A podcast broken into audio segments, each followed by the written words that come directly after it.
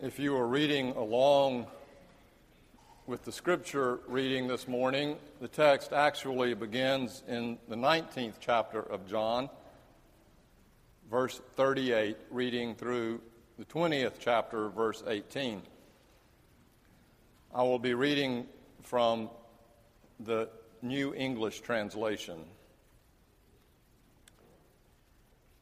After these things, that is, after Jesus had been crucified, Joseph of Arimathea, who was a disciple of Jesus, but secretly for fear of the religious authorities, asked Pilate that he might take away the body of Jesus. And Pilate gave him permission, so he came and took away his body. Nicodemus also, who earlier had come to Jesus by night, came bringing a mixture of myrrh and aloes, about a hundred pounds in weight. So they took the body of Jesus and bound it in linen cloths and with spices, as is the burial custom of the Jews. Now, in the place where he was crucified, there was a garden, and in the garden a new tomb in which no one had yet been laid. So, because of the Jewish day of preparation, they laid him in the tomb that was close at hand. Now, on the first day of the week, two days later, Mary Magdalene came to the tomb early while it was still dark and saw that the stone had been taken away from the tomb. So she ran and went to Simon Peter and the other disciple, the one whom Jesus loved, and said to them, They've taken the Lord out of the tomb and we do not know where they have laid him. So Peter went out and with the other disciple, and they were going toward the tomb. Both of them were running together, but the other disciple outran Peter and reached the tomb first. And stooping to look in, he saw the linen cloths lying there, but he did not go in. Then Simon Peter came, following him, and went into the tomb he saw the linen cloths lying there and the face cloth which had been on Jesus' head, now lying with the linen cloths, uh, not with them, but folded up in a place over by itself. Then the other disciple who had reached the tomb first also went in, and he saw and believed. For as yet they did not understand the scripture that he must rise from the dead.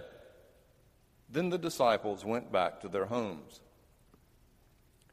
But Mary, Mary stood weeping outside the tomb, and as she wept, she stooped to look into the tomb, and she saw two angels in white sitting where the body of Jesus had lain, one at the head and one at the feet.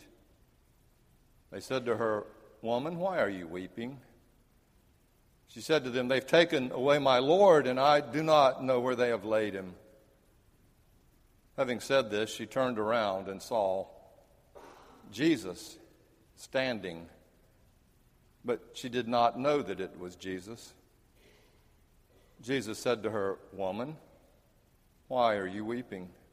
Whom are you seeking? Supposing him to be the gardener, she said to him, Sir, if you have carried him away, tell me where you have laid him, and I will take him away myself. And Jesus said to her, Mary? She turned immediately and said to him in Aramaic, Rabboni, which means teacher.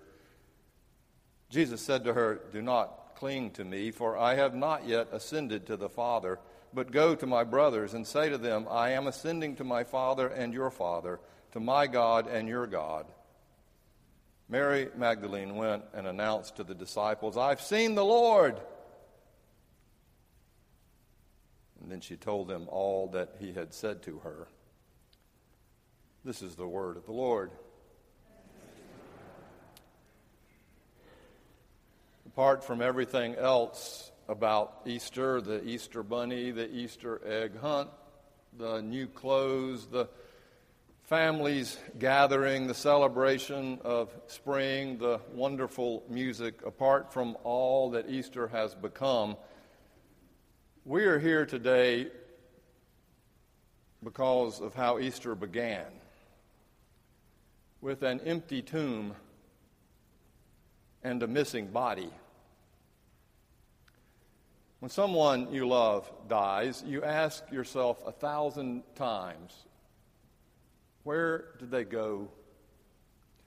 This is an existential question. The hole left by their absence leaves a vacuum the size of life.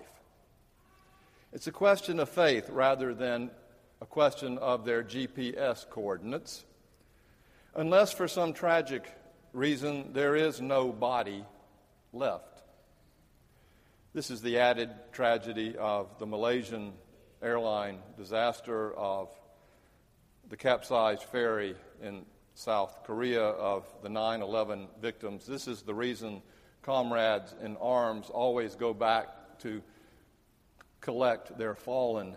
Without a body of the deceased, closure is almost impossible. We can easily deceive ourselves thinking maybe they're still alive out there somewhere. Who knows when we might see them again? Without a body, the grieving process takes much, much longer. The Emily Dickinson poem goes After great pain, a formal feeling comes. The nerves sit ceremonious like tombs. This is the hour of lead, remembered if outlived, as freezing persons recollect the snow. First the chill, then the stupor, then the letting go. Without a body, how much longer does it take to let go? For as long as humanity has existed, according to all the anthropologists, the problem of what we do with our dead bodies has always been a particularly human issue. If they're your enemies, unfortunately, irreverently, we tend to mutilate them. But if they're not, then we cremate them, anoint them, embalm them, bury them, dump them at sea, or stick them in a cave there's not a body, then you memorialize them. The reverent care of dead bodies is part of what makes us particularly who we are. And until the last century, it has always fallen on family and friends to do the work on the deceased. These days, ironically, we don't do so well with dead bodies. The problem is that, well, they're dead. And we don't like death. Popular culture teaches us to obsess on the possibility that instead they might have become ghosts, disembodied spirits, or, which is all the rage these days, zombies, bodies with no spirits at all, lifeless corpses still roaming the streets, which could describe several of my college mates as I remember from time to time. Not knowing what to do with the dead, we have contracted it out to the funeral director. It used to be the undertaker, which is an ominous name if ever there was one. Now it's the funeral director. When a person dies, you call them up and they make the arrangements. They pick up the body, they place the obituary, they help you decide whether to cremate or to bury. By the way, if you care, I think cremation is, excuse the pun, the way to go. It takes up less space, it's less expensive, and thank goodness it's not this body that will be raised. These funeral directors help us make those decisions, and even sometimes they help conduct the service in their own funeral parlor chapel. Now, I'm not knocking funeral directors. They provide a great service, taking the burden off the dead uh, of the dead off our hands, but I think that we have lost something in the deal. Sometimes at memorial services these days, it's hard to even tell that someone has died. There's no dead body, there's no coffin, there are not even any ashes because the crazy law in Florida, for which I can't figure out, requires there to be seven to ten days before the ashes are returned. And usually our memorial services come sooner than that. Now we have mostly photographs. When there is a body or ashes to be buried, it's usually done in a private ceremony.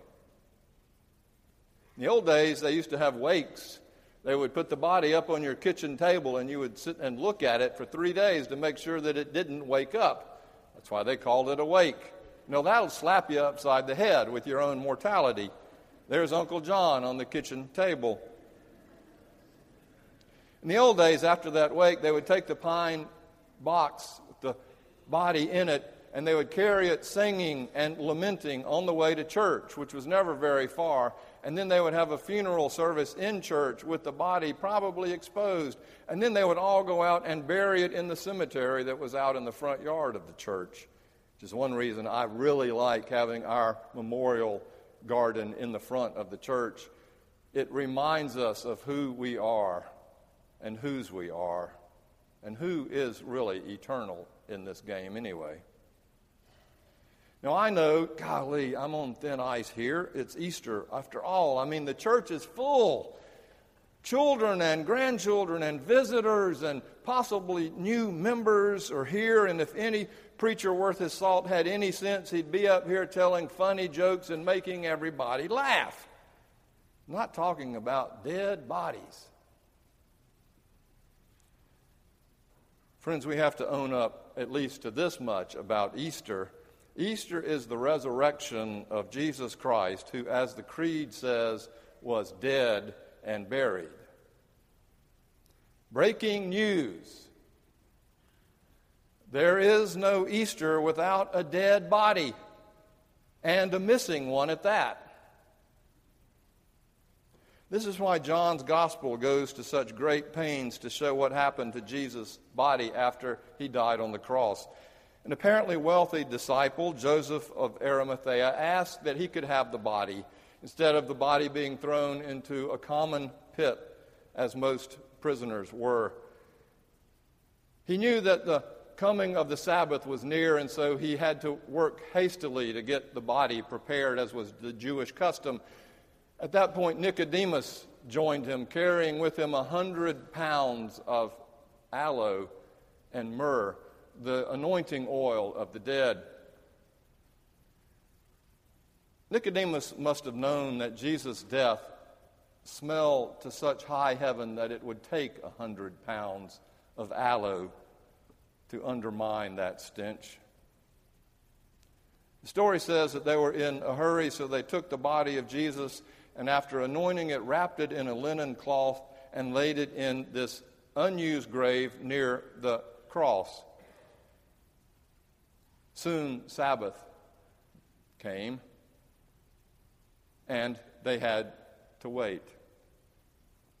Thomas Lynch, a funeral director in his own right, as well as the son of a funeral director, he calls himself an undertaker, who also is a poet, says that he remembers when he was a kid, his father would come home after working down at the funeral parlor, and he would sit at the dinner table and he would say to them, Today I had a couple of good funerals. What he meant by that was that he got the dead where they needed to go and the people where they needed and wanted to be. That became for Thomas this rule of thumb. A good funeral gets both the dead and the living where they need to be. In Jesus' case, however, it was not a good funeral. The dead got buried, but barely, and the living did not get where they needed to be, which is with Jesus' body as they put him to rest. There was way too much unfinished business. So, Mary Magdalene, in her own need to finish it, to bring closure as soon as possible, in the only way she knew how, went to see the body the first day she was able. It was still dark, the story says. And for John's gospel, this is not just about the time of day, this is about the spiritual night that had descended when the dark brushstroke made its way across the cosmic sky when Jesus was crucified. It was still dark. Everything at that point had come to a standstill, a complete stop. The grieving, the saying goodbye, the healing, everything was in a stasis, a kind of stasis, which is what happens when atoms, when two atoms stop moving, there is nothing but complete rest, a stasis. no energy, no vitality, no life, no reality like Mrs. Havisham's clock. It was still stopped. Groping her way toward the tomb, Mary needed closure, but when she got there, closure was the last thing that she found. In the first place, the tomb wasn't closed. The stone had been rolled away. She panicked, assuming that someone had stolen the body of Jesus, a terrible blasphemy for Jews, and ran back to the disciples, weeping. They've stolen Jesus. I don't know where they've laid him. Bedlam then breaks loose. Peter and the other disciple, whom Jesus loved, we're not sure who that is, then ran from their home to the tomb. We are told that the other disciple out, outran Peter. And when he got there, he did not look in, but believed. When Peter got there, he did look in and noticed that the linen cloths were lying there as they had been dropped off, but the cloth that rested on Jesus' head the headcloth had been carefully folded up and put aside as if someone had just had a perfect meal and taking, taken their napkin out of their lap and folded it carefully and laid it on the table in deep gratitude. Then, we are told, the disciples go back home. However, Mary was still out there, stuck, in stasis, standing beside the tomb and weeping. When she finally does stoop to look in, she sees there are two angels there where Jesus had been. And they ask her, Why are you weeping? as if they didn't know. They've taken away my Lord, she says. I don't know where they put him for the second time. Then, unable to move, she sits back on her heels and weeps all the more. It is then, at that moment, that she catches the glimpse of someone near her, some person near her, and she presumes it must be the gardener. He's unrecognizable. She looks at him, and a third time she says, Sir, if you have carried him away, tell me where you've put him, and I will take him. No body, no body, no closure, no moving on, stuck stasis. Friends, what comes next is why we are here. This is the moment of awareness of what Easter means. Jesus calls her name Mary and says it in exactly the same way he had said it all those many times before Mary. In only the way Jesus could say it, he calls her name.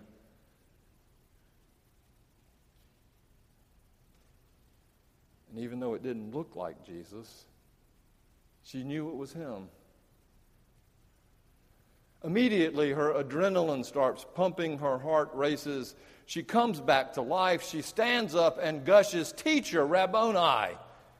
Then falls on her knees, reaching out to grab him. The first thing he tells her is, Don't cling to me, for I must go to my Father. Then he tells her to go back to the disciples and proclaim the news that I have been raised from the dead and am ascending onto God. And Mary does just that. She takes off running back to the disciples, shouting, proclaiming this first woman preacher, I have seen the Lord. And then she told them all that he had said to her. You see, for this story, instead of bringing closure, everything is now wide open. Jesus being raised in a new and different form, a body, yes, but not an earthly body, not a body that you can hold on to, not a body that is stuck in time and pl- hey, look, if I don't understand it, Paul calls it a mystery, and it is.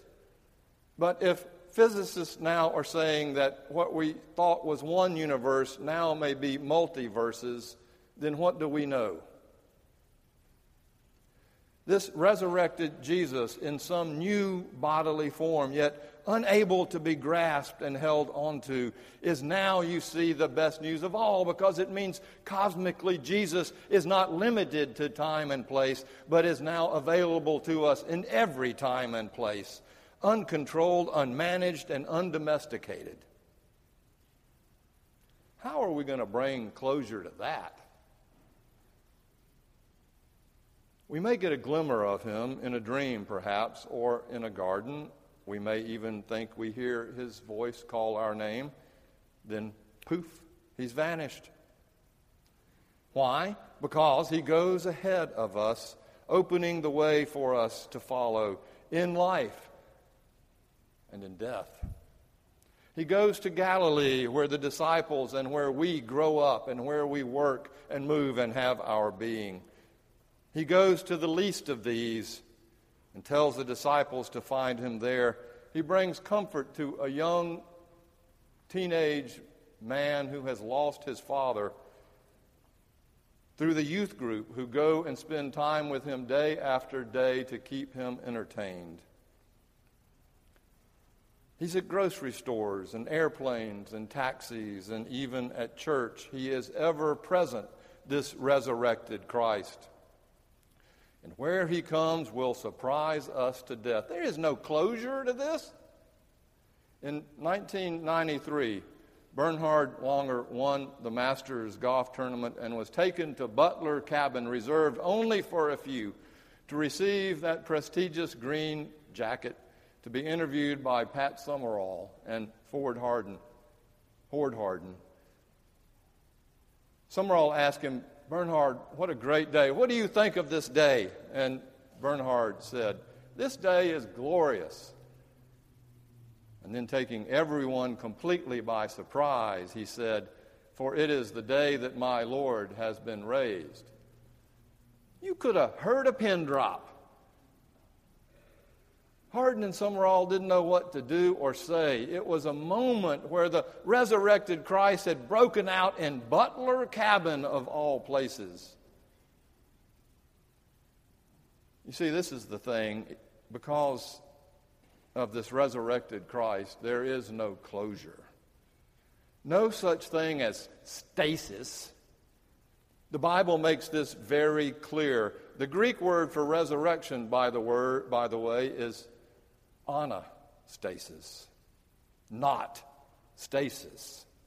Not stopping, not closing, not ending, not giving up, ever, ever, forever. Anastasis, resurrection.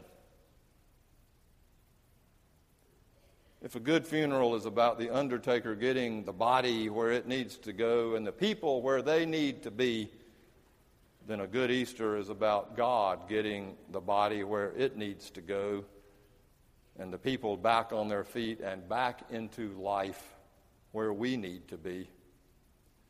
In this sense, then, every single Easter is a good one. Nothing can stop us now in our tracks, for He goes before us. Not death, nor powers, nor principalities, nor life, nor depth, nor height, nor width, nor anything else in all creation can close it down. Anastasis, a good Easter to you. Let us rejoice by bringing forth the gifts of our lives and our labors.